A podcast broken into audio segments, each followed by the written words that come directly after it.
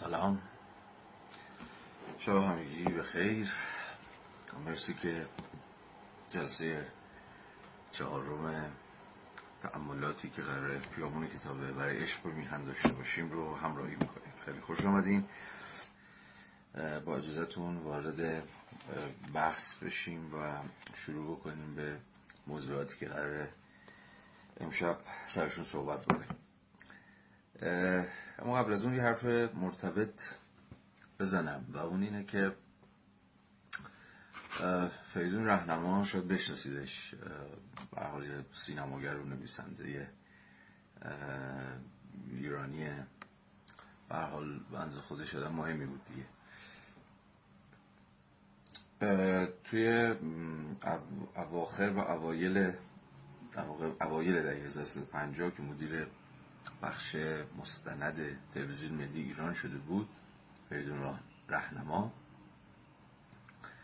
عدی از این سینماگرای جوان با استعداد دور خودش جمع کرد کسایی مثل محمد اصلانی مثل پرویز کیمیاوی و خیلی های دیگه. من آنچه که دارم در اینجا نقل می‌کنم رو دارم از قول پرویز کیمیاوی میگم. این رو من از کیمیاوی در یه مستندی شنیده بودم. این سینماگران جوان رو دور خودش جمع می‌کنه و بهشون میگه که برید از ایران برای من مستند بسازید. چون که ایران داره تموم میشه. خیلی جمله تکان دهنده ایه حرفی که رهنما می‌زنه. دقت بکنید اینو داره اوایل دهه 1350 میگه. یعنی مثلا یه چیز حول و حوش مثلا شد 60 سال پیش که خب به حال اون موج مدرنیزاسیون پهلوی و کم و بیش تازه شروع شده و خب داره چهره جامعه رو تغییر میده.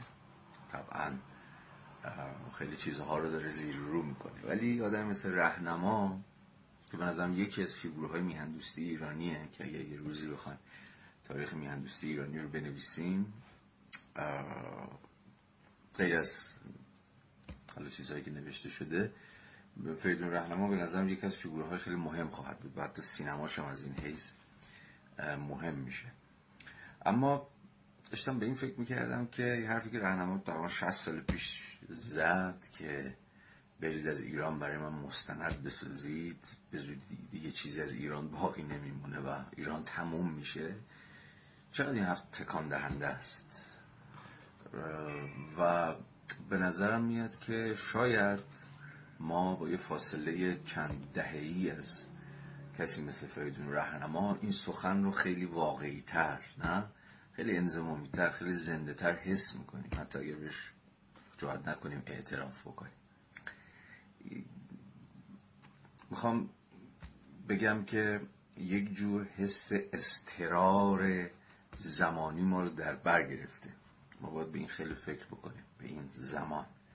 زمانی که به نظر میاد برامون خیلی فشرده است. یا زمانی که خیلی ازش باقی نمونده. این حرفم به نظرم نمیاد خیلی حرف آخر و زمانی باشه یا کسی پیدا بشه و بگه که خب زیاد شلوغش نکنید. اینقدر بدبین نباشید. درست میشه فلان به امان. حالا کاری به این سخن ندارم ولی به حال این حرفا می‌تونه مست... یا دست کم که مستعد یه جور روایت های سانتیمانتال یا همین آخر زمانی هست دیگه وای تمام شد و دیگه فلان و آخرش و از این حرفا. بله می‌تونه مستعد این سخنان هم و این دعاوی و این نتایج هم باشه. اما به رغم این اگر که دوچار توهم نشده باشم و پاک بیراه نگم به نظرم می‌رسه که این استرار زمانی رو نسل ما یعنی همینه که الان احتمالا اینجا نشستیم و داریم با هم حرف می‌زنیم البته من دارم با شما حرف می‌زنم با خیلی زنده احساسش می‌کنم. این چیز رو این حس استرار حس استراری که خب باید یه کاری کرد وگرنه خیلی وقت نداریم دیگه. این تنگی زمان اینکه از آن زمانی که باقی مانده است به نظرم میاد برای ما خیلی ناچیزه. به این اعتبار به نظرم میاد این حرفایی که حالا این این جلسه جمعه ها که این کتاب رو داریم می‌خونیم و راجبه میهن دوستی و اینها داریم با هم دیگه فکر می‌کنیم حالا به مدد یه جور گفتگوی با متنی که اساسا در یه کانتکست دیگری نوشته شده و خب پرابلماتیکاش پرابلماتیک های برخواسته از خب تاریخ اروپاست دیگه. بارها بهش اشاره کردم. اما به رغم این به نظرم میاد بسیار از مباحثش برای ما زنده است و برای ما ملموسه و برای ما خیلی فهم پذیره به شرط چیز دیگه به شرط یه جور انزمامی کردنش یه جور معاصر سازیش از این تعبیر بومی سازی و اینها خیلی بدم میاد چون دیگه اصلا به دست این گفتارهای دولتی و اینها گفتار بومی سازی و اینها کلا از حیز انتفاع ساقط شده. وگرنه می‌تونست شاید تعبیر بیراهی هم نباشه که چجوری باید مسائل و پرابلماتیک هایی و پرسش هایی که در کانتکس های دیگه زاده شدن و سر برآوردن رو چگونه و تا چه پایه به نوعی بومی کنیم یا درونی بکنیم یا به تعبیری که الان من بیشتر میپسندم معاصرشون بکنیم معاصر خودمون. و به هر حال اون استراری که ازش سخن گفتم اون تعجیل من اینو حس می‌کنم. شاید هم واقعا یه جور چیز بشه صرفا ساختار که من به هم ریخته که احساس تعجیل می‌کنم. فکر می‌کنم وقت نداریم دیر شد تموم شد همون خود رهنما ایران از دست رفت. ایران به مسابقه همون یک نه فقط بچه سرزمینیش ما به حال به مدد بحثایی که حین گفتگو با ویرولی پیش کشیدیم الان ایران رو طبعا چیزی بیش از نه نه اینکه بچه سرزمینیش برامون مهم نیست. چون گفتم دست کم در اون روایتی که من از میهن دوستی می‌فهمم سرزمین طبیعت حیوانات هم بخشی از اون ابژه های عشقن. یا اون پروان اون نگرانی هن که ما باشون داریم. ولی در این حال اون بچه با همزیستانش و آزادانه با همزیستانش شاید پررنگترین وجه اون مفهومی باشه که ما از میهن می‌فهمیم. یا دست کم من از میهن می‌فهمم. بنابراین می‌خواستم که بگم مقدمتا آنچه که دست کم من رو شما رو نمی‌دونم هر کس احتمالا به خودش رجوع می‌کنه تو خودش میگرده که مثلا واقعا علاقش به این موضوع چیه. من دست کم اون چیزی که اون رانه ای که منو هل داره میده و منو داره پیش میرانه همین حس استراره است. یا دست کم اینه که فکر می‌کنم این میهندوستیه با این استراره خیلی عجینه. و ناشی از این چیز دیگه ناشی از این فعالیتیه که مقتضی این شرایطه یا به زبان دیگری اگر بخوام بگم چون وقت تنگه اختزاع این وقت تنگی یه جور هایپر اکتیویتی است. یک جور بیش فعالیه چون وقتی خب شما یه چیزی داشته باشید میگه خب حالا حالا ها وقت هست دیگه. حالا نشد. الان نشد. ده سال دیگه ده سال دیگه پنجاه سال دیگه که درست میشه که یا فلان. زی حرف خب ما زیاد می‌زنیم دیگه. ولی داستان سر که شاید پدران ما می‌تونستن این رو بگن. ولی من بعید می‌دونم ما بتونیم با یه جور خیال جمعی از اینکه خب حالا حالا ها زمان داریم حرف بزنیم. به این معنا به این معنا به نظرم میاد که یک اختزایی داره یک پیامدی داره این حس استرار زمانی. و تا جایی که به بحث ما مربوط میشه شاید خیلی اختزاعات دیگه هم داشته باشه ولی دست کم تا جایی که به بحث ما ارتباط پیدا می‌کنه اختزاعش چیزی نیست جز جدی گرفتن قصه. که قصه جدیه و شوخی بردار نیست و میطلبه. و اصلا یه جور شاید حتی فراخان باشه. البته میشه از آدم از خودش بپرسیم فراخان کی داده؟ کی گفته که فراخانی در کاره. ولی به حال فکر می‌کنم روح زمانه این این فراخان بیش فعالی برای نجات وطن رو تا جایی که قرار وطن یک اجتماع اشتراکی شهروندان آزاد و برابر باشه رو به هر حال پیش می‌کشه. همه ایناست که به هر حال نقش یه جور رانه رو بازی می‌کنه حل میده و به سمت و سوی اینکه قضیه رو جدی بگیرید چون که معلوم نیست. فردا هم فرصتش رو داشته باشیم یا نه. به هر رو باید رجبه موضوعات بیشتر سخن بگیم و باید با جدیت بیشتری بهش فکر بکنیم. اما فعلا در این مقام همین اندازه برای اینکه تکلیف من رو باز هم روشن کرده باشه برای شما. شاید فعلا کفایت می‌کنه ولی حتما و حتما که این موضوع باز هم بارها بارها پیش کشیده خواهد شد. فصل دوم کتاب ویرولی اما به ما اجازه میده که خیلی از این بحثا رو به شکل روشنتری شاید اما از دل تاریخ اندیشه سیاسی در اروپا دوباره بکشیم وسط و بهش فکر بکنیم. بحث فصل دوم بحث های خیلی متنوعی میاد وسط که یک به یکش یک به یکش حیاتی و یک به یکش به نظر میاد که بحث زنده هم به رغم اینکه به حال فصل دوم می‌دونید داره در حد فاصل اروپای قرن پانزدهم تا قرن اواخر قرن پانزدهم تا اواخر قرن هفدهم اوایل قرن هجدهم. یعنی یه تقریبا یه فاصله 250 ساله رو داره پوشش میده. به رغم اینکه یه فاصله خیلی تاریخی ما داریم. حتی خود اروپا هم فاصله تاریخی با این بحثا داره. حالا ما که به شکل شاید مضاعفی به شکل با واسطه ای داریم با این مباحث رو در رو میشیم. اما حیثیت مسئله ساز این موضوعاتی که در کل کتاب البته. ولی به ویژه در فصل دوم طرح میشه هنوز که هنوزه حیثیت مسئله سازش زنده است. حالا که وارد بحث بشیم و من هی تلاش می‌کنم که تا جایی که می‌تونم این بحث ها رو contextualize ش هم بکنم زمینه مندش هم بکنم یعنی هی بکشونم این بحث ها رو توی context خودمون. ببینم که تو context ما این بحث ها احیانا چجوری صورت بندی شده. شما خواهید دید که در حین این زمین منسازی یا معاصر کردن یا هر چیز دیگه شبیه به این این بحث ها چقدر حی و حاضرن. به رغم این فاصله تاریخی که ما رو از این متن از این مباحث از تاریخ اندیشه سیاسی در اروپا جدا می‌کنه و هر رو.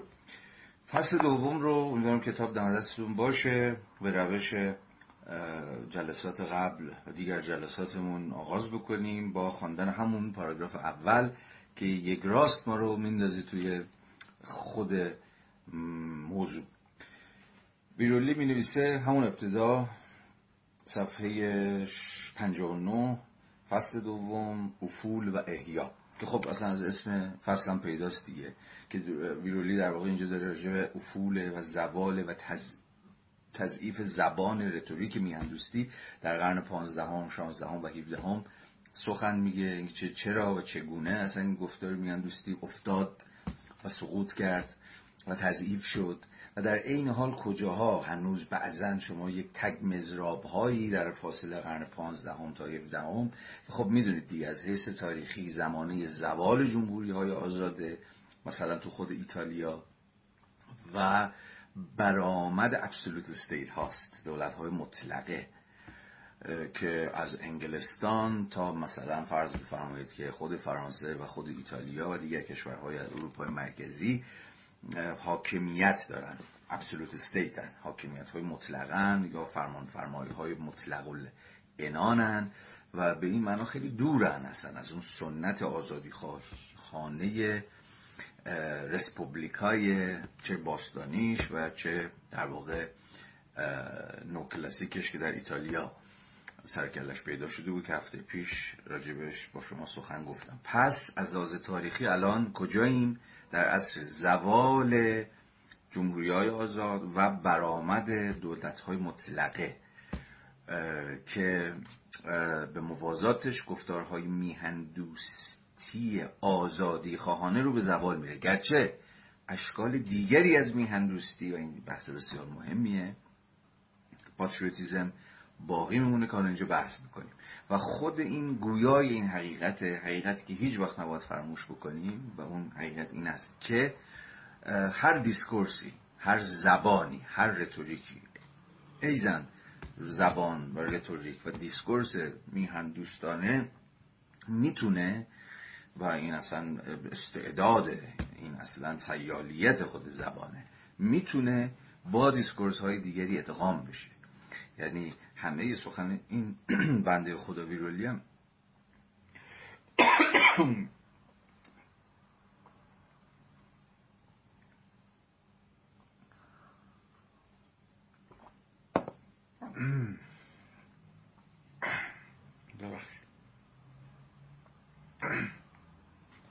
نمی‌دونم چی شد.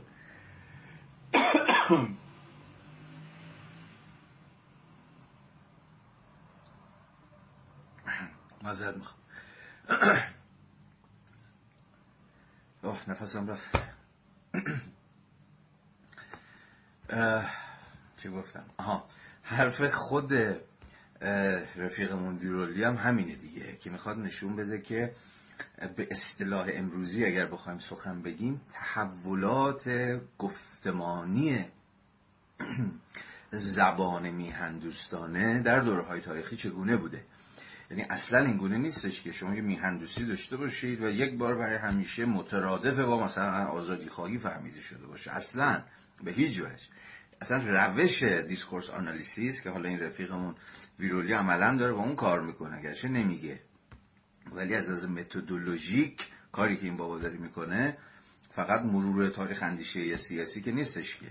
در واقع تاریخ تحولات یک در واقع discourse مشخص یعنی discourse patriotism رو داره دنبال می‌کنه و اتفاقا به شما نشون میده که توی دوره ای اصلا میهندوستی فهمیده نمی‌شده به مسابه یک جور در واقع جمهوری مشترک یا آزادی مشترک. مثلا با گفتارهای شاه دوستانه یا سلطنت طلبانه یکی شده بوده. که همین امروز و در همین جلسه بهش خواهیم رسید. مثلا روز زمانی که اون یه جلسه ای که حالا قرار اختصاص بدیم اون به اون دو مقاله بسیار مهمی که توکلی ترقی نوشته و من بارها بارها بهش ارجاع دادم و دعوتتون کردم که بخونیدش قبل از اینکه بهش برسیم و همینجا داخل پرانتزم بگم که PDF کتاب هم پیدا میشه در نت هم search بکنید خیلی راحت می‌تونید پی هم پیدا بکنید. مثلا اونجا توکلی طرقی نشون میده که چگونه گفتار میهندوستانه پیش مشروطه با گفتار میهندوستانه پس از مشروطه که مثلا با پهلوی اول و اینها تعریف میشه متفاوت های تعیین کننده ای داره. چگونه مثلا از اواخر دهه 1290 ما یه جور وطن دوستی شاه محورانه داریم. شاه و میهن. چجوری این دوتا با هم میشینن و فکر کنم اون جلسه اول این دوره هم من اشاره کردم که بخش پررنگی از گفتارهای سلطنت طلبی که خودشون رو میهندوست هم در واقع تعریف می‌کنن ادامه همون گفتار شاه محوری درون میهندوستی ایرانی هن. اصلا نه چیز جدیدیه نه چیز من درآوردیه کاملا در تاریخ اندیشه سیاسی در ایران سابقه داره. شاه و میهن یکی هن. اگر میهن تو دوست داری یعنی باید شاه دوست داشته باشی یا کسی که شاه دوست داره یعنی وطنشو دوست داره. حالا خیلی خلاصه اگر بخوام بگم. حالا بعدا به تفصیل به این قصه در تاریخ ایران خواهیم پرداخت چون بسیار مهمه و هنوزم زنده است. هنوزم زنده است.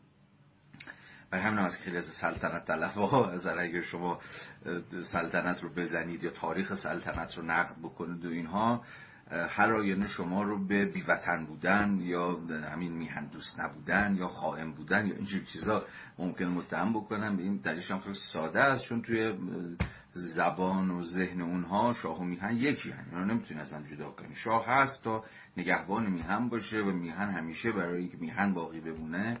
به یک شاهی یا به یک رهبر سیاسی و در این حال معنوی نیازمنده. حالا به این موضوع می‌پردازیم. الان شاید جاش نباشه. فقط داشتم چی رو می‌گفتم؟ داشتم اشاره می‌کردم به متدولوژی ویرولی که در واقع تاریخ تحولات گفتمانی زبان میهندوستانه رو داره گام به گام دنبال می‌کنه و خب ما هم داریم از پیش همراه میشیم. پس به زودی البته تا دقایق دیگر بعد از نشون دادن فرازهایی از تداوم گفتار میهندوستی آزادی خواهانه ویرولی نشون میده که خب میهندوستی های قرن 15 هم 16 هم 17 هم چه دگرگونی های دیگه هم از سر گذروندن. پس از لحاظ روش شناسی هم باید حواستون باشه که با چه متدی سر کار داریم. خب یه ذره باز زمینه بحث بود که فصل دوم رو اندکی در ذهنتون امیدوارم جا انداخته باشه. حالا می‌تونیم وارد خود بحث بشیم. همون پاراگراف اول رفیق ما می نویسه در فرایندی که از اواسط قرن 16 هم آغاز می شود یعنی 1500 مثلا خورده ای زبان میهندوستی جمهوری خواهانه زنجیره از افولها و احیاها را از سر میگذراند. یعنی هی تو فراز و نشیب دیگه. در اواخر قرن 16 هم و قرن 17 هم کار این زبان در اندک جمهوری های باقی مانده در اروپای تحت حاکمیت پادشاهی ها و امیرنشین ها رونق گرفت و در آن کشورهایی از نو تولد یافت که در آنها تجارب مهمی در زمینه اسیان بر ضد استیلای خارجی وقوع یافته بود. خب اینجا همینجا لازم نگه دارید. باز اساس روششناسی مهم میشه.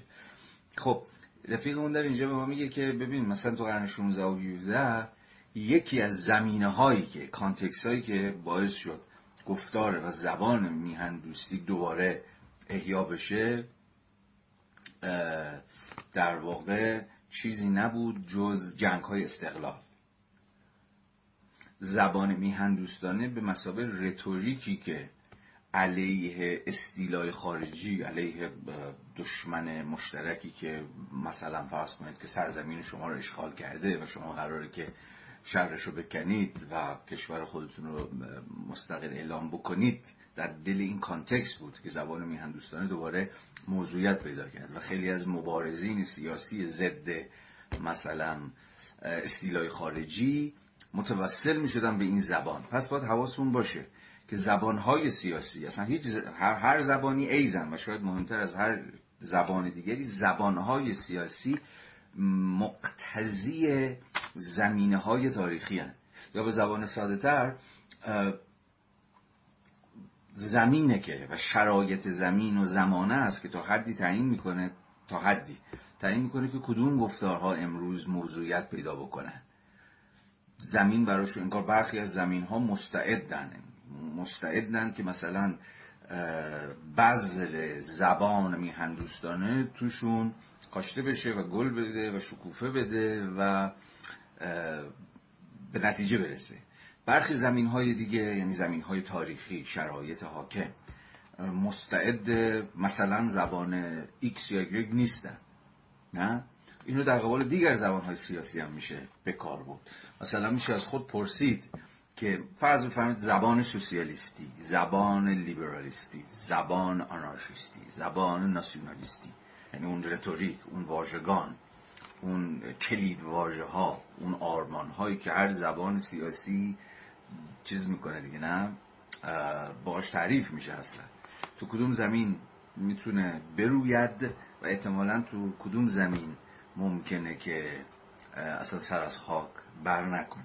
اینجا رفیقمون داره میگه که یکی از زمینه هایی که باعث شد گفتار میهندوستی تو قرن 16 و 17 تو برخی از کشورها یه رونقکی بگیره یا دوباره آدم هایی پیدا بشن که به این زبان حرف بزنن خود مسئله به اصطلاح جنگ های استقلالی بود که علیه استیلای خارجی معنادار می شد بازم میشه این رو در خود تاریخ خودمون هم نشون داد که اصلا گفتار میهندوستانه با این نکته نکته مهم که مرز بسیار باریکی اون رو از زبان ناسیونالیستی جدا می‌کنه که هی در این جلسات بهش باز خواهیم گشت.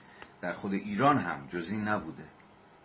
جز این نبوده که هر موقع که مسئله یه جور ستیز با بیگانه با خارجی با استکبار جهانی با امپریالیزم چه می‌دونم هرچی جدی می‌شده این گفتار هم می‌تونسته دوباره یعنی خاکش حاصل خیز می‌شده می‌تونسته دوباره سر بلند بکنه. درسته؟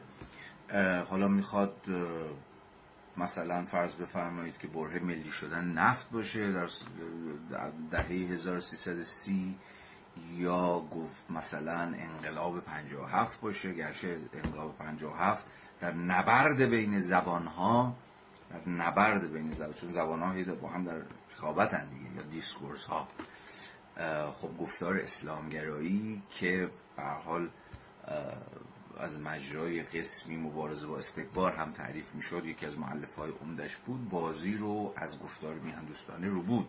یا در واقع بازی رو برد و رشته کلام رو بیشتر به دست گرفت. اما خود این احیای نسبیش در شاید یه دهه اخیر که همون جلسه اول هم صحبت کردم چه از زبان ناسیونالیست های سکولار شما می‌تونید بشنوید و چه حتی از جانب حاکمیت که به شکلهای حاکمیت مستقر همین جمهوری اسلامی شما به شکلهای مختلفی می‌تونید نوعی از گفتار پاتریوتیستیک رو که البته بیشتر پهلو می‌زنه به یه جور ناسیونالیزم ببینید. خب این کاملا قابل توضیح به واسطه منازعات سیاسی منطقی و جهانی و اینجور قصه ها که حالا داستانش مفصل. زبان میهندوستی جمهوری خواهانه. در جاهایی که در آنها آزادی سیاسی هنوز وجود داشت زنده و غبراغ باقی ماند. اما در نقاطی که چنین نبود یعنی دیگه اصل جمهوری ها به پایان رسیده بود دولت های مطلقه حاکم بودند یا استیلای خارجی حاکم بود و در آنها آزادی سیاسی میبایست از نو به دست می آمد این زبان در فرایندی احیاگرانه از گذشته اخذ گشت. یعنی دوباره خیلی متوسل شدن به زبانی که در گذشته وجود داشت. یعنی دوباره احیای زبان جمهوری خواهانه میهندوستانی که مثلا بخشش رو دیدیم که چه در میان باستانیان یعنی جمهوری روم باستان و چه در جمهوری های ایتالیای قرن 13 14 و 15 این زبان اونجا نشف و نما پیدا کرد. و در واقع در دوره های بعدی هم همین زبان بود که دوباره به اصطلاح احیا شد در کشورهایی که گیرشون آزادی بود در یه وضعیت ناآزادی به سر می بردن حالا یا در وضعیت ناآزادی به سر می بردن به واسطه حکومت های خودشون یا در وضعیت ناآزادی به سر می بردن به واسطه همون در واقع اشغال کشور به دست خارجی ها و این چنین تاریخ آن با تاریخ آزادی یا آزادی خواهی یکی شد.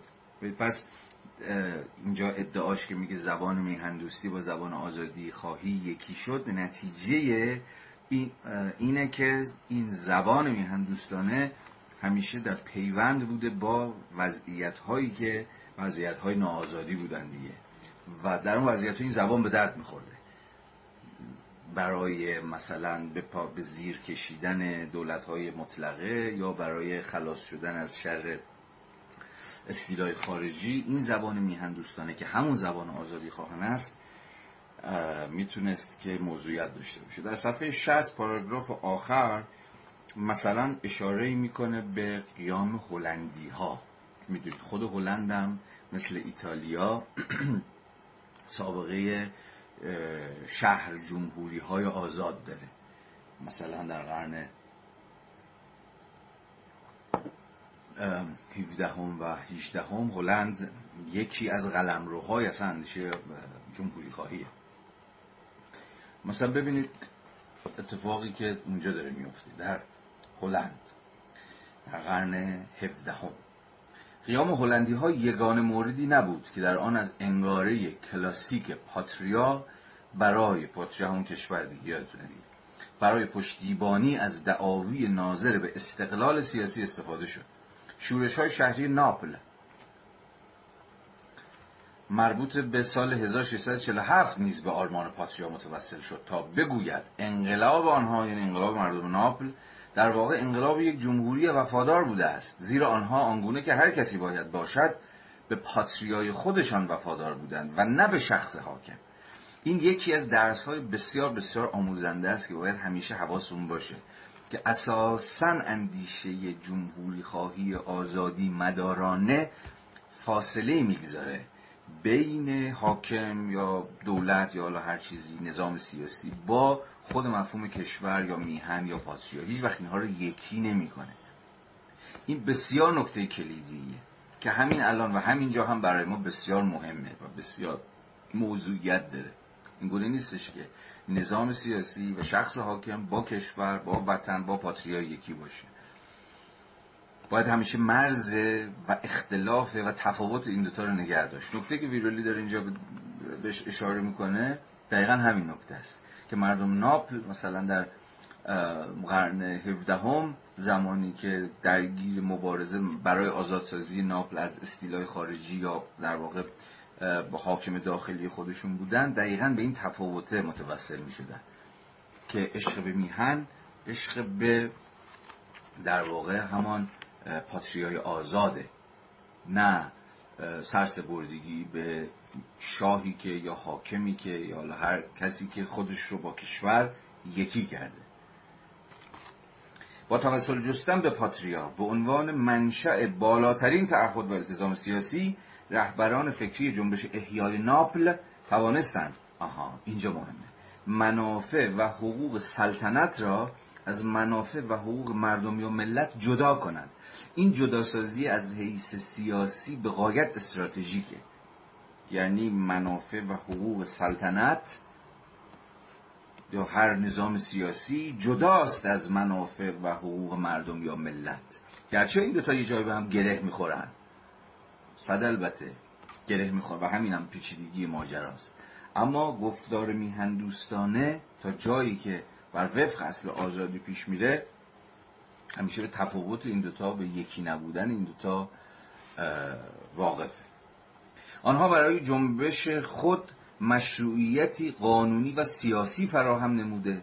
در زبان میهندوستی قدیم نوعی رتوریک آزادیگرای قدرتمند پیدا کرده. مردم ناب و جلوتر مثلا قیام هلندی ها رو بهش اشاره می‌کنه که پس چجوری توی یه برهه کوتاهی دست کم در میانه قرن هفدهم شما می‌بینید که گفتار جمهوری خواهانه گفتار میهندوستانه به درد آزادی خواهان می‌خوره برای اینکه در برابر حاکمیت های مطلقه یا دشمن خارجی ایستادگی بکنن به رغم اهمیت تاریخی و سیاسیشان موارد ونیز، هلند و ناپل حالا سه تا شهری که مثال می‌زنه که درگیر این قصه بودن موارد ونیز، هلند و ناپل افول زبان میهن دوستی جمهوری خواهانه را در بستر گسترده تر اروپای قاره‌ای قرن 16 و 17 اروپای قاره‌ای اروپا منهای انگلستان دیگه. متوقف نکرد. یعنی اینها موارد نادری بود. تجربه‌ای که ناپل داشت تجربه‌ای که هلند داشت برخی از شهرهای هلند. ونیز داشت در همین قصه در توسل به rhetoric آزادی خواهانه. ولی context کلیتر افول گفتاره. جمهوری خواهانه است. افول این زبان عمدتا آها. حالا دوباره داره زبان رو بستر رو دوباره داره با هم در نسبت قرار میده. افول این زبان عمدتا به دلیل بستر سیاسی نامساعد بود. در پادشاهی ها یا امیرنشین های مطلقه انگیزه چندانی برای بکارگیری زبانی که از آزادی مشترک و تعهد به خیر مشترک سخن می‌گفت وجود نداشت. این حال این امر دلیل دیگری نیز داشت و آن تایید و تحکیم ایدئولوژیک یک زبان دیگر در عرصه سیاست. بازم تاکید بکنم در سیاست بخش بزرگی از قصه بر سر زبانه که یعنی زبانهایی که ما به خودشون سخن میگیم. زبانهایی که مثلا میگیم زنده باد آزادی یا میگیم زنده باد شاه یا میگیم زنده باد حاکم.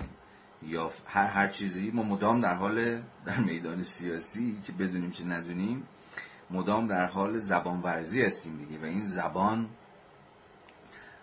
پر از مفاهیم کلیدواژه است ارزش هاست آرمان هاست.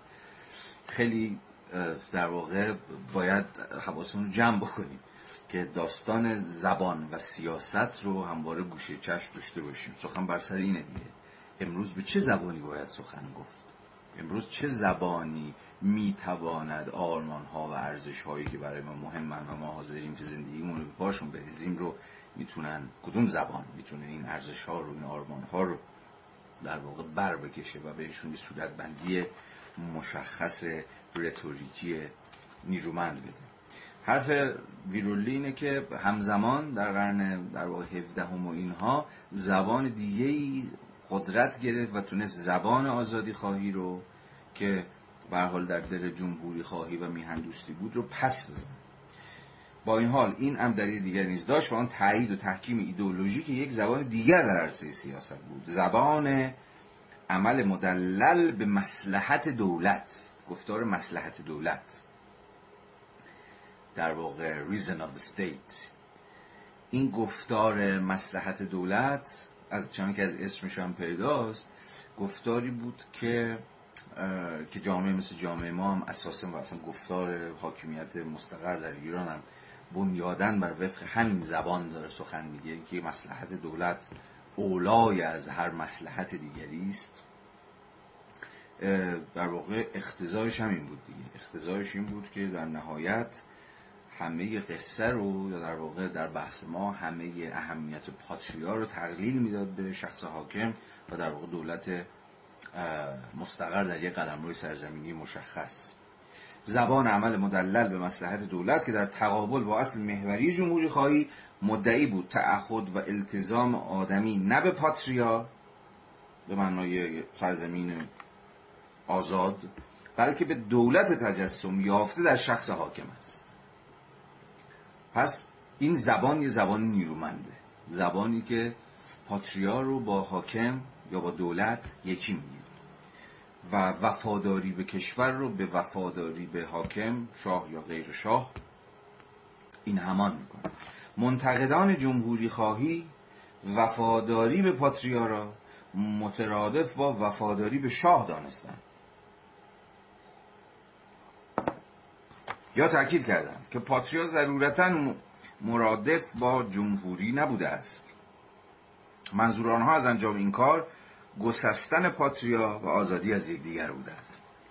یعنی این گفتار مسلحت دولت عمده ترین تأکیدش و جهتگیریش این بوده که بتونه پاتریا و آزادی رو که تو گفتار دیدیم دیگه جمهوری خواهی کلاسیک همیشه با هم دیگه بستن و نمیشه اینها رو از هم دیگه جدا کرد عشق به patria عشق به آزادیه.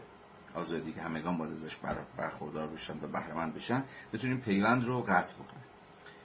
و بگه که میشه باید عشق به میهن داشت ولی این عشق به میهن مترادف بشه به فداکاری یا سرسپردگی و فرمانبرداری از خود دولت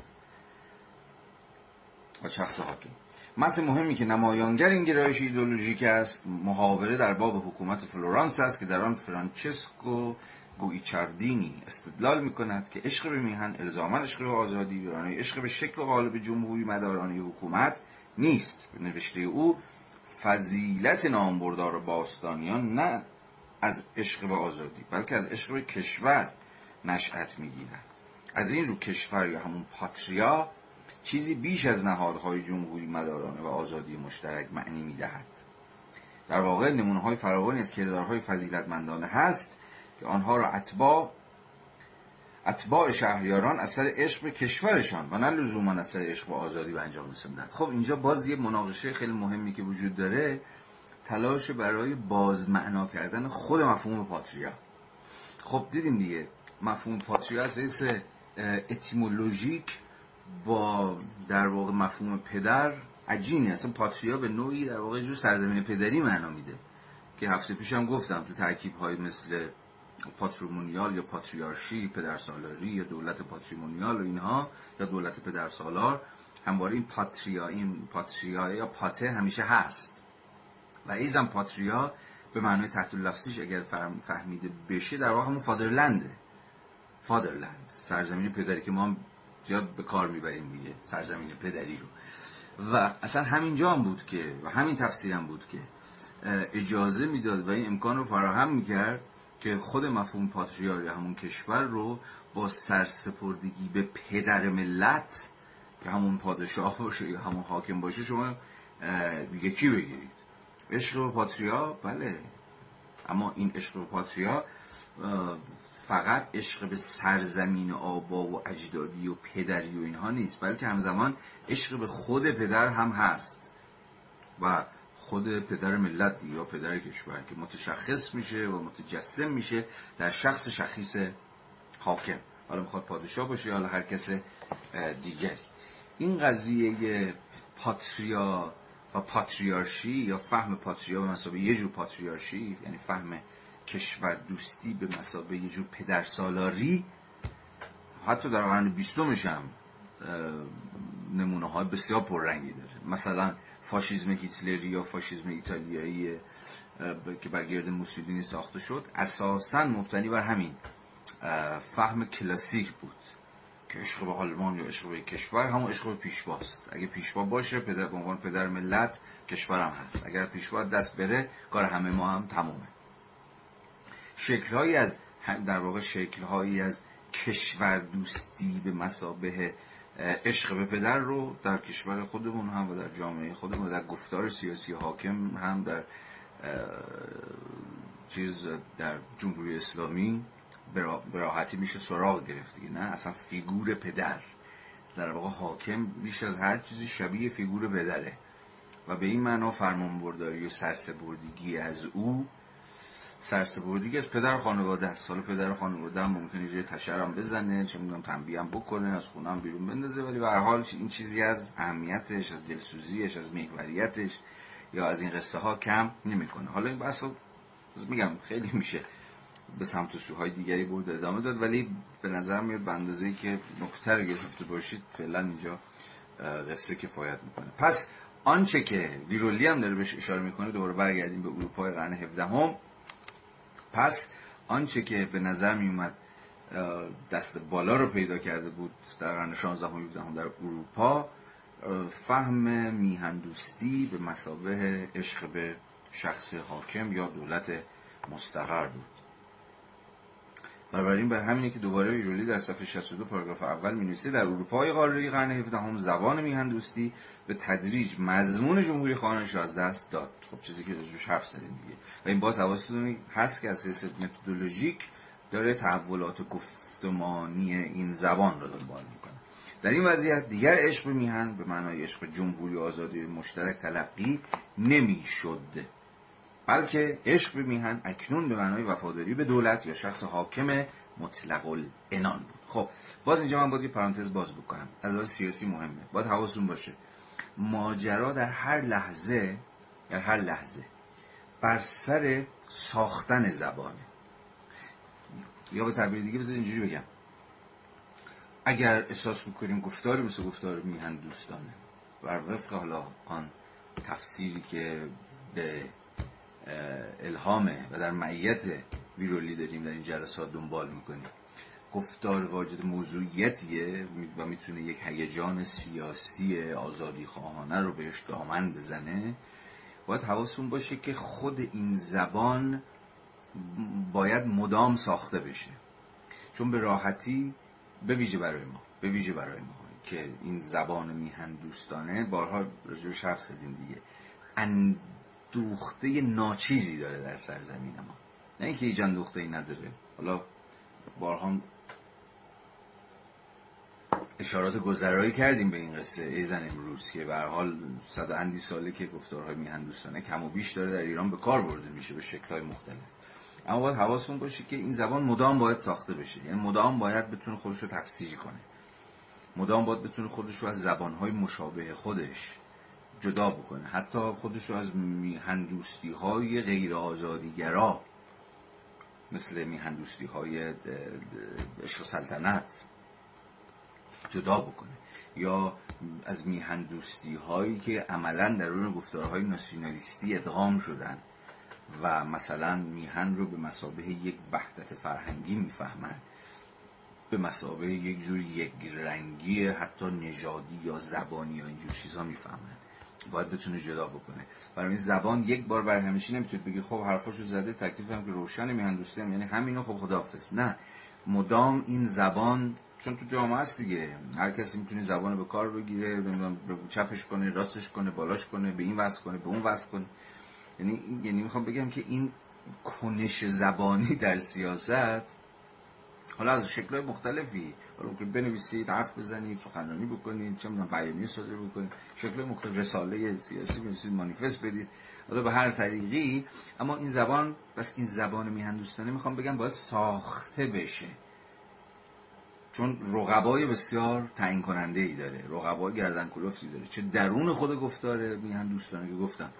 به راحتی می‌تونن میهن دوستی رو به سمت یه جور سلطنت گرایی ببرن یا حتی میهن دوستی رو با روایت های اقتدار گرایانه حاکم به نفع تهییج توده ها مثلا برای مقابله با دشمن خارجی یا دشمن مشترک به راحتی میشه این زبان رو به کار گرفت. چون زبان که چیز نیستش که یک بار بر همیشه که تعین پیدا نمی‌کنه. برسی زبان برسی سیالیت دال هاست دال ها مدام می‌تونن بچرخن به شکل مختلفی آرتیکولیت بشن با هم دیگه. به هر حال به هر حال آنچنان که از تاریخ خود این مباحث هم شما می‌توانید دریابید زبان میهندوستی مثل باز هم میگم باز هم میگم و باز هم خواهم گفت. مثل هر زبان سیاسی دیگری واجد حدی از دینامیزمه. حدی از دینامیزمی که اون رو یه بار به آزادی وصل می‌کنه یه بار به پادشاه دوستی وصل می‌کنه. یه بار می‌تونه در خدمت مبارزه با در واقع دشمن خارجی باشه. یک بار می‌تونه شیفته در واقع مبارزه با هر شکل از خودکامگی برای تبدیل پاتریا به سرزمینی برای همگان باشه. پس ما در ساحت دینامیزم زبانی هستیم. درسته؟ برای همین هم هست که مثلا خوندن این کتاب با تفسیر آزادیگرایی که کسی مثل ویرولی داره دنبال می‌کنه در زمانی که به نظر میاد میهن دوستی ایرانی مستعد اینه که به راه باطل بره یا به راه کج بره تو گفتارهای دیگه ادغام بشه مثلا برای ما اهمیت پیدا خب در صفحه 63 ویرولی فاز بحث رو عوض می‌کنه یا در واقع از گفتار کشور دوستی به مسابه وفاداری به دولت که در شخص حاکم مجسم میشه میاد بیرون و یکی دیگر از دشمنان ایده میهن دوستی آزادی خواهانه رو در واقع هر شکلی از میهن دوستی رو بحث می‌کنه. میگه تفکر نورواقی جالبه. خیلی بحث جالبیه و ما هم می‌تونیم باز معاصر سازیش بکنیم. میگه حالا غیر از اون گفتار حاکم محور یا پدر یا فهم پدر سالارانه از مفهوم پاتریا که ایده میهندوستی کلاسیک رو زد تو سرش یه گفتار دیگه هم بود که عملا شیره گفتار میهندوستی رو کشید که آقای ویرولی اسمش رو می‌ذاره گفتار نورواقی خب نورواقی هم که می‌شناسید یه گرایش فلسفیه در یونان باستان یعنی بعد از اون عصر طلایی فلسفه سقراطی افلاتونی و ارسطویی سرکله رواقیون پیدا میشه و فلسفه رواقی که خیلی خیلی خلاصه اگر بخوام در چند جمله قصهش رو تعریف بکنم برمیگرد به دوره در واقع زوال پولیتیای یونانی. پولیتیا یعنی اجتماعی سی هم پلیس. حالا زبان ساده. در وضعیت زوال پلیس اون در واقع زندگی سیاسی و در این حال همگانی مردم فلسفه رواقی سرکلش پیدا شد. به زبان ساده تر به زبانی که زبان یونانی ها نبود ولی من الان می‌تونم برای متبادر شدن قصه به ذهن شما ازش استفاده بکنم. در زمانی که جامعه فاسد شده بود. و تصور خب دیگه جامعه فاسد شده یا جامعه دیگه به نوعی در واقع کارش تمومه. یا دیگه پلیس به اون معنای فعالانه ای که در دوره طلایی یونان وجود داشت دیگه وجود نداره. و خب سوال فلسفه این بود که خب در این شرایط زندگی نیک چگونه ممکنه؟ زندگی نیک مثلا تو سنت حالا چه افلاطونی و چه ارسطویی همواره به نوع خاصی از زندگی در پلیس گره خورده دیگه. یعنی با نوع خاصی از زندگی سیاسی. این ارسطو بود که و افلاطون که دیگه به جای خود حالا مثلا ارسطو بود و ایزن افلاطون که کاملا متقاعد شده بود که یه جور نیک زیستی یه جور well-being نیک زیستی آره بذارید اسمشو بذاریم چون به حال پرسش فلسفه شد مهمترین پرسش فلسفه پرسش از زندگی نیک دیگه نه؟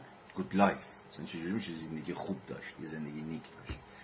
برای سنت افلاتونی ارسطویی این زندگی نیک مستقل نبود از شرایط سیاسی یا به زبان ما شرایط سیاسی اجتماعی. یعنی نمی‌شد تحت هر شرایطی و هر جامعه ای شما نیکزیستی خاص خودتو دنبال بکنی. نه. برای همینم بود که بین اخلاق و سیاست چه نزد افلاتون و چه نزد ارسطو همواره پیوند وسیقی برقرار بود. زندگی اخلاقی کردن زیل هر کانستیتوشنی زیل هر نظم قانونی یا هر قانون اساسی یا قانون اساسی به معنی مدرن که اونو نداشتن.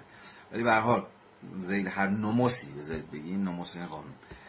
زیل و در این حال هم نموس و قانون هم یعنی دیوارهای شهره و این خیلی مهمه. قانونی که درون محدوده های یک شهر معنا پیدا می‌کنه. داشتم اینو گفتم که اخلاق همون اتیکس به واقع مستقل از نموس نیست. یعنی مستقل از شهری که قانون خاصی داره نیست. مهمه که این شهر چجور شهری باشه و قانون حاکم بر شهر چجور قانونی باشه. در این شهر بد نمی‌توان خوب زیست که بعدا یکی از پرابلم های بسیار محوری فلسفه اخلاق میشه. اما رواقیون می‌خواستم رواقیون رو بگم اما رواقیون در نهایت مسئلهشون این بود که اتفاقا به دست برغذا در دل جامعه بد یا در دل جامعه که دیگه فاسد شده و فلان و فلان می‌توان از مجرای قسمی تسکیه نفس و ارتقاء نفس و تنظیم نفس راه زندگی نیک رو در پیش گرفت. رواقیون به معنای شد دقیق کلمه اصلا ساحت درون رو ابداع کردن. یعنی یا به عبارتی زندگی درونی. اگر زندگی بیرونی چیزه از دست رفته است یا فاسده یا خطرناکه یا به حال داستان داره زندگی درونی که هست خود فرد که هست. نه؟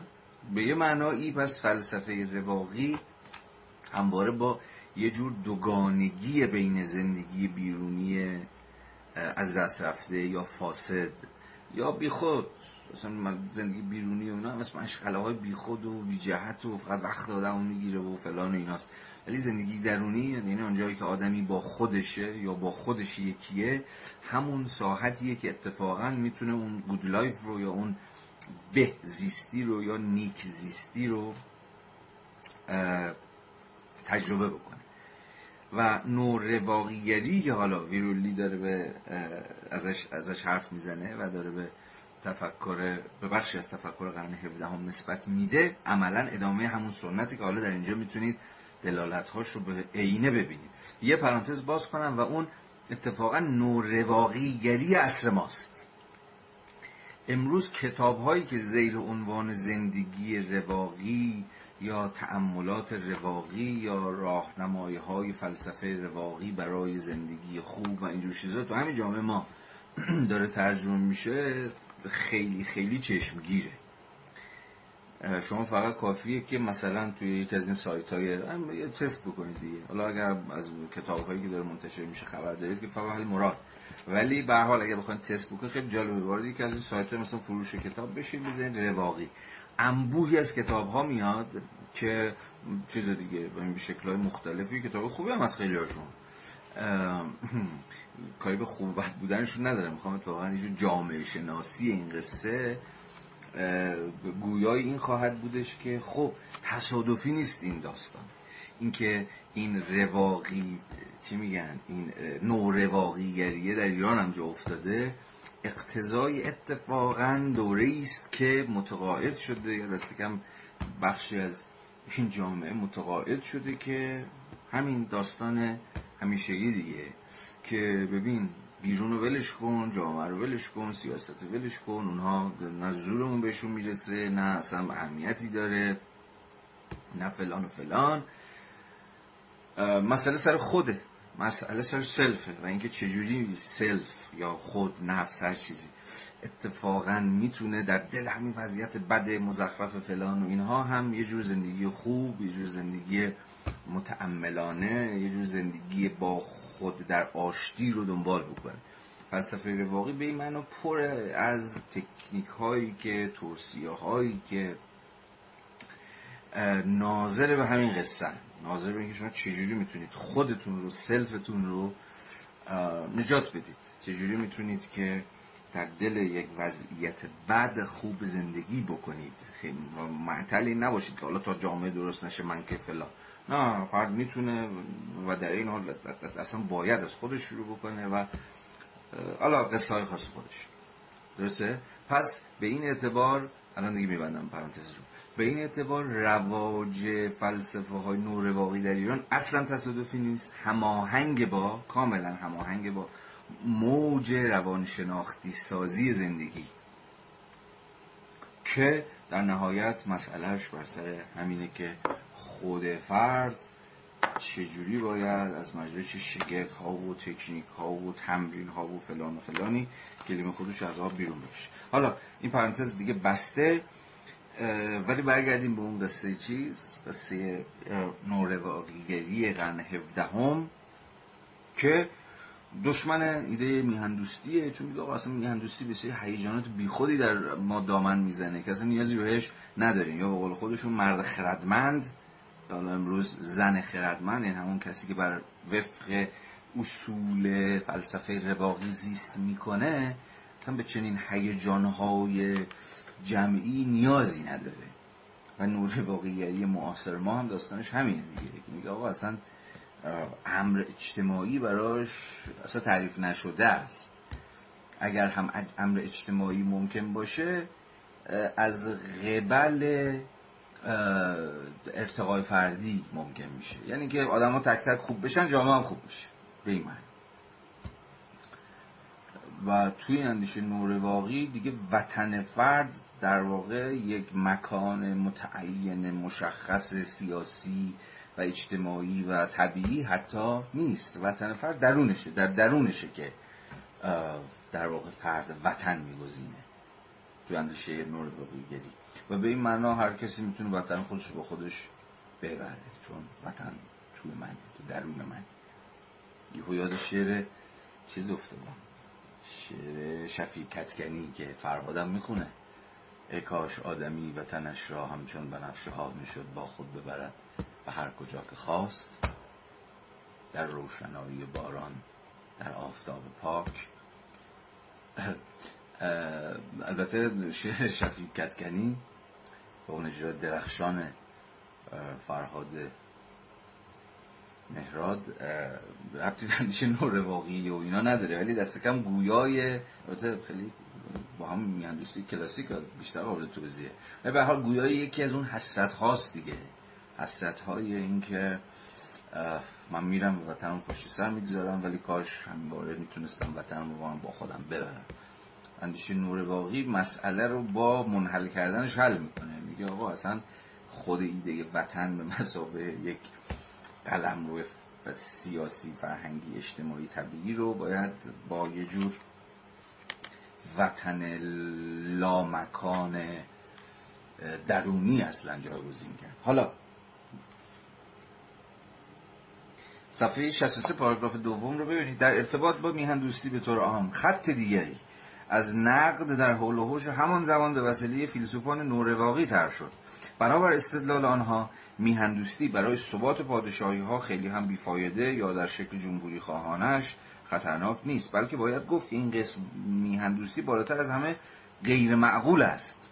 اصلی ترین مدافع و مبلغ این خط فکری یوستوس لیپسوس لیپسیوس بود. یوستوس لیپسیوس. در اثر خود با عنوان درباب پایورزی تعلیف شده در سال 1584 یعنی قرن 16 هم. او تاکید می‌کند که عشق به میهن هیجانی است در تضاد با اصل قاعده عقل و از همین رو بایستی با منتهای قاطعیت با آن مبارزه کرد تا به آن آرامش جان آها اصلا یکی از مفهوم های محوری رواقیون همین مفهوم آرامش جان همین سکون نفسه. اصلا از دلایلی که رواقیون اساسا با هر شکلی از مشغله مدنی و سیاسی یا به زبان امروز ما درگیر شدن تو سیاست و فلان اینجور چیزا سر ناسازگاری داشتن به این دلیل ساده بود که گفتم ببین این داستان ها این مشغله ها و این دعواها و این مخاطراتی که به حال زیستن در دل پلیس در دل حوزه عمومی اقتضا می‌کنه با اون آرامش جانه با اون سکون نفسه با اون احاطه بر خود که اصلا شرط زندگی نظرورزانه است زندگی کانتمپلیتیوه نمی‌خونه.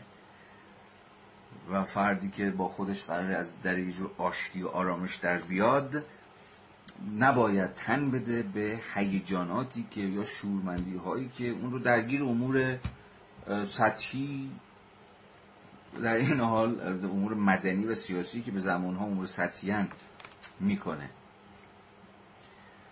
به این معناست که و در ادامه همون سنته که این بابا یعنی یوستوس لیپسیوس هم معتقده که باید با قاطیت چیزی چون میهندوستی و فلان اینها رو از سر آدم باز بکنه تا به آن آرامش جان و احاطه بر نفس کاملی دست یابد که هدف علای انسان خردمند است. انسان خردمند به این معنا وطن و متن و اینها براش داستان نیست. حالا تو فلسفه نورواقی داریم میگیم ها. هر کجا بشه یه آرامشی داشت یک حاشی امنی داشت و نشست و زندگی کرد و به اون انسان درون رسید همونجا وطنه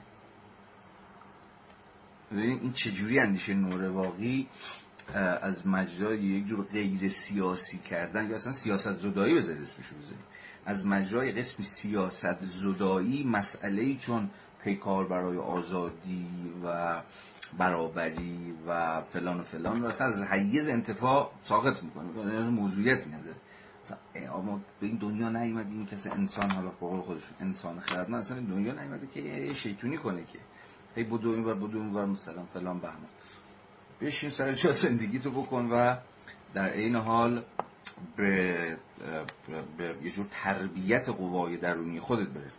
لیپسیوس پایورزی را که در واقع عنوانی است برای کتاب De Constantia Constantia همین همین constancy تو انگلیسی هم داریم دیگه یعنی یه جور هم دوام و بقا و اینجور چیزاست دیگه. که حالا جالبه رفیق اون چه ترجمه خوبی کرده ترجمه کرده پایورزی. برحال لیپسیوس پایورزی را به عنوان نوع قدرت ذهنی راستین و تغییر ناپذیر تعریف می کند که با رخدادهای بیرونی یا اتفاقی نه ارتقا پیدا می‌کنه و نه تنزل میاد و اصلا خود بیرون خود اتفاقات بیرون جهان بیرون ماجراهای بیرون رخدادهای بیرون چقدر در اندیشه نور واقعی نکوهیده است. یعنی آقا اصلا بیرون ما نیست چه اتفاقی داره میفته. بر طبق تعریف او آنچه پایورزی را تهدید می کند خیرهای کاذب و شرهای دروغین است. به عبارت دیگر آن خیرها و شروری که در ما نیستند بلکه پیرامون ما هستند و به همین دلیل نمی توانند به انسان درونی آسیب بزنند. هرچند عامه مردم به این باور رسیدند که خیر می توانند وطن دوستی به رده شرهای دروغین تعلق دارد. آن هنگام که با عقل راستین بررسی بشود آشکارا خودش را نشان خواهد داد که چگونه بر عقیده کاذب استوار است و چگونه بدین عنوان منشأ تشویش های غیر اقلانی ذهن است. نور رواقیگری و حتی همین رواقی های, رواقیگری های جدید اصلا یکی از چی میگن؟ تأکیداتشون و تمرکزاتشون همینه که ذهن رو تربیت بکنن و مردم شما رو متقاعد بکنن که چگونه باید از شر تشویش های نالازم که هر روز می‌زنه ذهن و روح و روان ما رو به هم میریزه دوری کرد و اجتناب کرد؟ خب جذابه دیگه البته که جذابه. البته که برای مردمانی که هر روز توی زندگیشون داره چیز بم منفجر میشه نارنجک منفجر میشه خبرها رویدادها فلان کسل کننده ناامید کننده فلان و فلان. یه جور اندیشه نور واقعی و حالا ورژن های حالا نور واقعی خوبش ها گفت یه تاریخی داره یه فلسفه‌ای داره فلانی داره. حالا این گفتارهای ضعیف روانشناسانه رو کاری نداریم. الان داریم از این فلسفه صحبت می‌کنیم. که اونا عملا همینن. ولی دست کم در این نظام فلسفی مسئله عمده آزاد کردن ذهن. چجوری باید ذهن آزاد کرد؟ از تشویش هایی که همون آرامش جان رو یا اون تسلای نفس رو ناممکن می‌کنن. نظر لیپسیوس درباره غیر اقلانی بودن عشق میهن نقد ریشه‌ای بر بنیانهای فلسفی میهندوستی جمهوری خواهانه است. که همواره مدعی بوده. عشق و خدمتگذاری ما به رسپوبلیکای خودمان اقلانی ترین رفتار آدمی است. میگه چجوری دو نوع اقلانیت دارن با هم دیگه میستیزن. اقلانیت جمهوری خواهانه و اقلانیت نورواقیگری میگه تو اقلانیت نو جمهوری خواه... اقلانیت جمهوری خواهانه مسئله اینه که عشق به رسپوبلیکا یا همون جمهوری در واقع کارش اقلانی چرا؟ چون ما از مجرای ساختن این رسپوبلیکا آباد کردنش آزاد کردنش در واقع شرایط امکان زیست خیر خودمون رو یا زیستن بر وفق خیر همون نیک زیستی خودمون رو فراهم می‌کنیم. که ادامه کاملا این خط ادامه سنت عرستوییه که یه رو بیست دقیقه پیش داشتم روش حرف می‌زدم که توش اخلاق و سیاست به هم وصل بودن. شما نمی‌توانید اخلاقی زندگی کنید مگر درون پولیتیایی یعنی یک اجتماع سیاسی یا همون درون پلیسی که اساسا امکان این اخلاق زیستن رو به شما بده. وگرنه در یک پولیتیای فاسد در یک پولیتیای ناآزاد در یک پولیتیای خودکامه در یک پولیتیایی که همه دارن از سر کول همدیگه بالا میرن دارن دهن همدیگه سرویس می‌کنن هر کسی می‌خواد بچه زرنگی قصه باشه و فلان و فلان. هر کس می‌خواد لغمه خودش رو زودتر برداره سفره خودش رو پهم بکنه. در چنین پولیتیایی یعنی در چنین نظم سیاسی اصلا اخلاقی زیستن در نهایت غیر ممکن خواهد بود. اگر هم ممکن باشه فقط از مجرای همون چیز دیگه که از مجرای یه جور در پیش گرفتن نور واقعیتیه. که برم خودم نجات بدم حداقل چهار دیواری اختیاری خودم مثلا حداقل قرم رو آزادی من باشه. به هر صورت می‌بینیم که تا چه پای صورتبندی این دو زبان یعنی زبان جمهوری خواهانه و زبان نور واقعیری اصلا از خود زندگی که چگونه زندگی زندگی در خوره چگونه زندگی زندگی در واقع شایسته انسانی است بر وفق اصول عقله چقدر با هم متفاوته درسته؟ عشق و خدمتگذاری ما به رسپوبلیکای خودمون اقلانی ترین رفتار آدمی است. نه فقط چون این وظیفه است که عقل راستینان را تجویز کرده بلکه نیز به این دلیل که چنین عشقی بهترین وسیله برای قوام و دوام آزادی است آزادی که فقط همان به ما اجازه زیستن مطابق با عقل را می‌دهد. همان گونه که نویسندگان سیاسی جمهوری خواه در طول احصار و قرون پیوسته تاکید کردند تکرار و تأکید کردن شهروندی که از ادا کردن سهم خود در عرصه خدمت عمومی سرباز می‌زند این گونه نیست که فقط بد کردار باشد بلکه نادان نیز هست. این در حالی است که برای لیپسیوس کاملا برعکس. انسان خردمند باید از عقل خود استفاده کند تا از جان خود هیجان وطن دوستی را بزداید. همون دلایلی که تا الان داشتیم حرف چون در واقع میهن دوستی یک رزیلت است. نشانی از افراد خلع ذهن است از کرسی شایسته اش می‌بینید چقدر خسمانه که مثل لیپسیوس با صورت بندی نورواقی خودش به اندیشه میهندوستی حمله می‌کنه. و کاملا میشه بازسازی کرد در واقع موزه نورواقیگری جدید اصر ما رو که اون هم چگونه مهیای اینه که حالا اگر خیلی هم خسمانه نخواد با اندیشه میهندوستی بستیزه ولی کاملا مهیاست که یک جور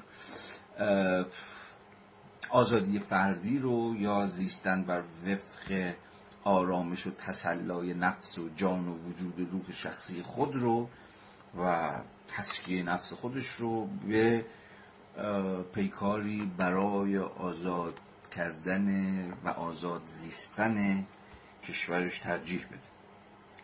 صفحه 66 پاراگراف آخر ادامه این بحث که اینجا سخن ویرولی است استدلال به شیوه رواقی محکم و متین است. چون به واقع بازم باید حواستون باشه دیگه. برای نقد یک اندیشه نباید کاریکاتور اون اندیشه رو شما نقد بکنید. در این صورت بله برای خودتون نشابه باز کردید و به خودتون حال دادید. ولی اگر قرار باشه که نقد هم نقد جدی باشه البته اینجا ربطی به بحث بیرولی نداره اینو خودم دارم قبلا فکر کنم گفتم. اگر قراره که شما با یک اندیشه کشتی بگیرید بگید گندهشون بیاد. به زبان ساده کشتی گرفتن با دشمن یعنی با یک چیز دشمن نظریتون. اون جایی که دشمنتون ضعیفه زوری نداره با یک آدم مبتدی تازه کار یا با یک کتاب ضعیف یا با یک روایت کاریکاتوروار این که کاری نداره که.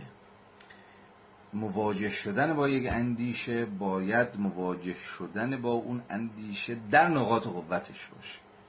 یعنی اون جایی که اندیشه بسیار قویه و اصلا اونجاست. اونجاست که می‌تونه اندیشه رو ببینید خب این موضوع هگل بود دیگه. هگل توی منطق میگه. میگه در واقع حمله کردن به دشمن اون جایی که دشمن نیست که فضیلتی نداره. و در واقع مسئلهش هم همینه و نکتهش هم همینه که چگونه باید با دشمن شما در بهترین حالتش در بهترین وضعیتش مواجه بشید. نه زمانی که ضعیفه یا دست و پا شکسته دست و پا شکسته دعوتش کنید میدون کشتی خب راحت میزندیش و فکرم می‌کنید که وای مثلا چه فیلی هوا کردم. ولی نه. این در مواجه با هر اندیشه ای صدق می‌کنه. می‌خواد مارکسیست مارکسیسم رو بزنید فقط مراد. دقیقا اونجایی بزنید که ظاهرا نقطه قوتشه. می‌خواد اسلام سیاسی رو بزنید عالی. می‌خواد لیبرالیزم رو بزنید خیلی خوب. ولی به زبان ساده گنده هاشون انتخاب بکنید دیگه. یا به زبان باز دقیق تر برید سراغ گنده هاشون حالا نمیزون فردا. یعنی آنجایی که مثلا اصلی ترین و محکم ترین استدلال لیبرالیزم اونجایی که لیبرالیسم میگه ببین اینجا من ببین چه حرفای خوبی دارم می‌زنم. مثلا اصل و اساسم اصل و اساس غلطه. اصل اساسم اینجاست. یا چه می‌دونم هر اندیشه دیگه که فکر کنید حالا بگذاریم. این پرانتز بود. ببندیمش. رفیقم میگه استدلال به شیوه رواقی محکم و متین است. اگر آماده پذیرش این مطلب باشیم که دلبستگی به یک مکان خاص فقط بر جسم تاثیر می‌گذارد و از عواطف و هیجاناتی تشکیل می شود که از حیات ذهن کم اهمیت ترند چون برای رواقیون مسئله حیات ذهن بود. درسته؟ حیات ذهن.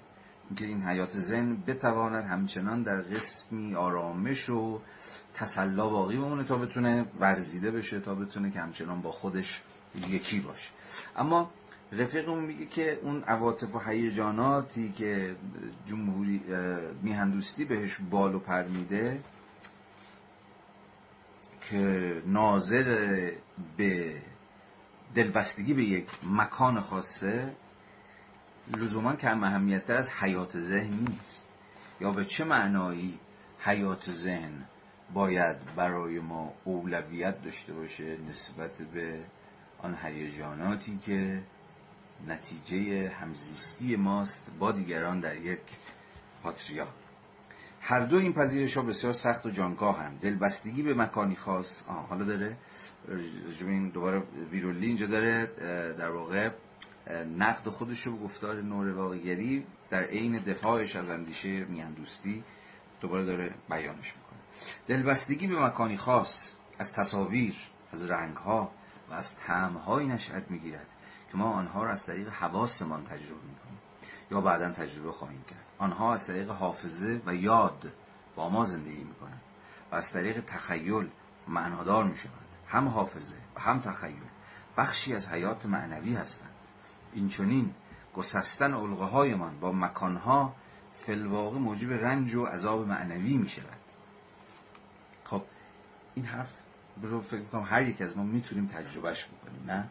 اینکه وقتی داریم از دلبستگی به یک مکان حرف می‌زنیم این این مک... خود این مکان که فقط یه چهار دیواری که نیستش که یه مرز بسته که نیستش که یک حیات زنده است نه؟ یک زندگی که پر از به قول خودش تصاویر رنگ ها تعم ها آدم ها خاطره ها و هزار یک چیز دیگه است. اون در واقع یه جور انسان شدن ما انسان شدن ما موکول به این تجربه هاست دیگه. حالا ممکنه ترک کنیم. بله همه ترک خیلی ها ترک می‌کنن. منم ممکنه یه روزی ترک کنم شما ممکنه ترک کنید. حتی اونا هم که ترک کردن. حتی اونا هم که فکر می‌کنن الان مثلا دیگه کشورشون مثلا آمریکاست یا کشورشون آلمانه یا نیوزیلنده یا استرالیا یا هر کجای دیگه. هم نمی... این حرفا بعید بدونم به نظرشون حرفای پر بیراهی بیاد. نه؟ اینکه شما ایرانی هستی ولی وطنت آمریکاست ولی هنوز مثلا بوی قرمه سبزی می‌خوره. به حالا مثالش ساده کنه از بعضی ها کل میهن دوستیشون با همون عشق قرم سبزیه باقی میمونه. اب نداره اونم حالا غنیمته. ولی می‌خوام چیز بگم. می‌خوام بگم که این حرفی که اینجا بیرولی داره می‌زنه میگه اون فقر تجربه که ناشی از در واقع اصلاح کنم کنم اون قنای تجربه که موکول به زیستن در یک جغرافیای فرهنگی خیلی مشخصه شما رو تبدیل می‌کنه یعنی انضمامیت زندگی شما رو تعریف می‌کنه دیگه. نه؟ چیزایی که ممکنه فرد روزی دلتون براش تنگ بشه یا به یادش بیفتید یا احساس کنید که اینا بخشی از بخشی از life course شماست مسیر زندگی شماست. همون چیزی که زندگی شما تعریف کرده. حالا ممکنه اینا دلبستگی براتون ایجاد بکنه ممکنه هم نه. خیلی هم دلبستگی آور نباشه. در همین حد یادش به خیر شما بسنده بکنید. یا آلبوم خاطراتون رو ورق بزنید یا همون مثال معروف دیگه. هر از گاهی بیایید و برید و یه تجدیداری هم بکنید ولی در نهایت به یک معنای پای بسته نباد دل بسته ممکنه باشید. چون دل بستگی آدم می‌تونه جغرافیایی فرسنگ ها اونورتر زندگی بکنه همه قصهش جای دیگری باشه ولی هنوز یه دلبستگی داشته باشه. ولی دلبستگی و پایبستگی به نظر یه ذره متفاوتن بعضی از ماها پایبسته شدیم. خوبم نیست به معنایی. چون بعدا که باید بحثمون خیلی جدی میشه جایی که مثلا با, با یک ادعای اتفاقا جمهوری خواهانه مواجه میشیم که وطن تو آنجاست که احساس آزادی می‌کنی. خب اون موقع آدم خیلی راحت می‌تونه بگه که اگر وطن همونجاست که تو احساس آزادی می‌کنی اگر وطن اونجاست که با تو خوب تا می‌کنه پس دیگه این ماجرا دلبستگی به خونه مام بزرگه و طعم قرمه سبزی و دریای شمال و چه می‌دونم فلان و فلان دیگه بیمعنا میشه نه؟ چون که آره دیگه. در نهایت در نهایت فقط یک تصویر مبهمی هر از گاهی باقی میمونه که ممکنه حالا عشق ما را مثلا هر از گاهی در بیاره و اینها.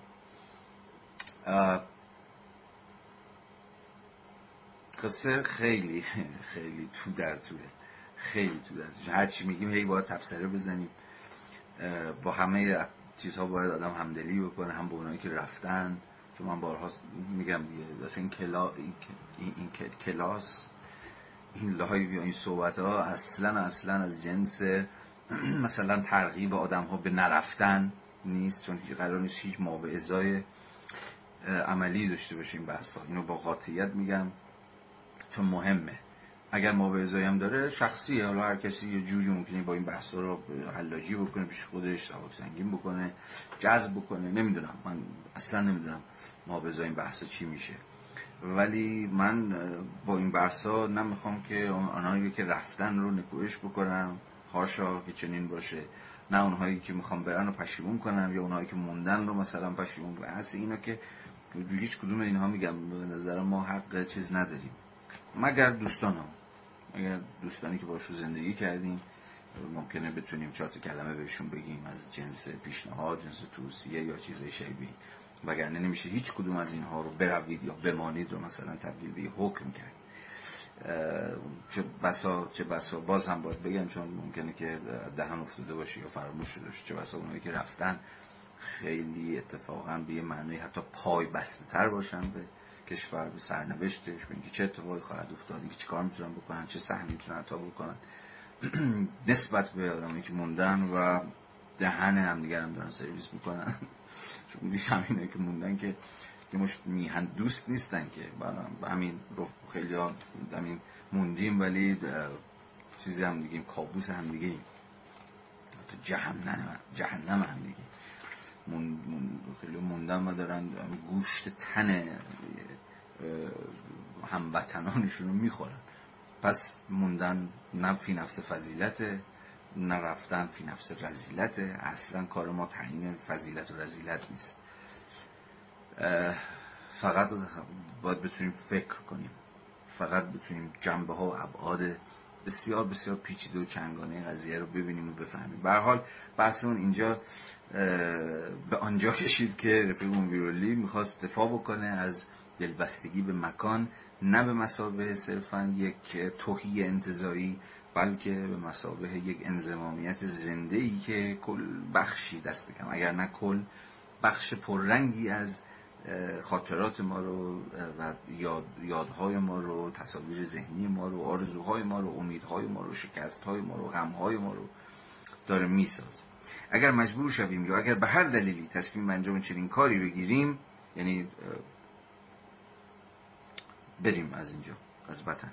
یقینا می توانیم بدون احساسات و هیجاناتی که از دلبستگی ما به مکانی خاص نشأت می‌گیرند زندگی کنیم. اما در این صورت چنان حیاتی یک حیات تضعیف شده و فقیر گشته به لحاظ معنوی باقی خواهد ماند.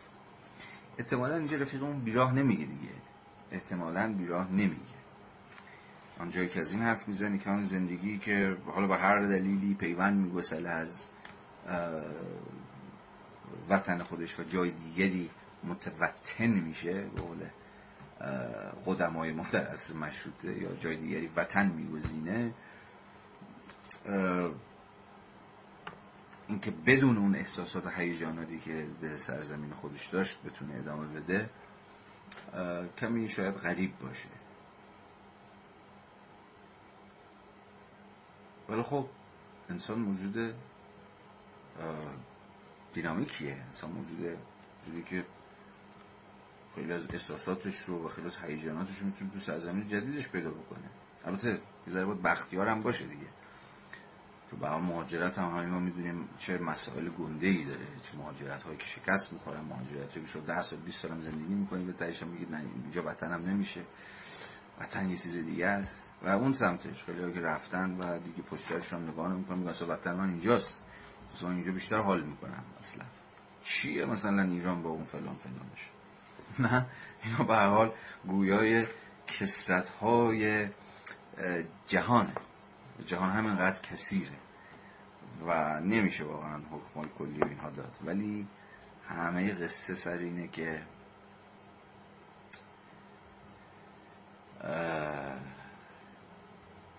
آره دیگه.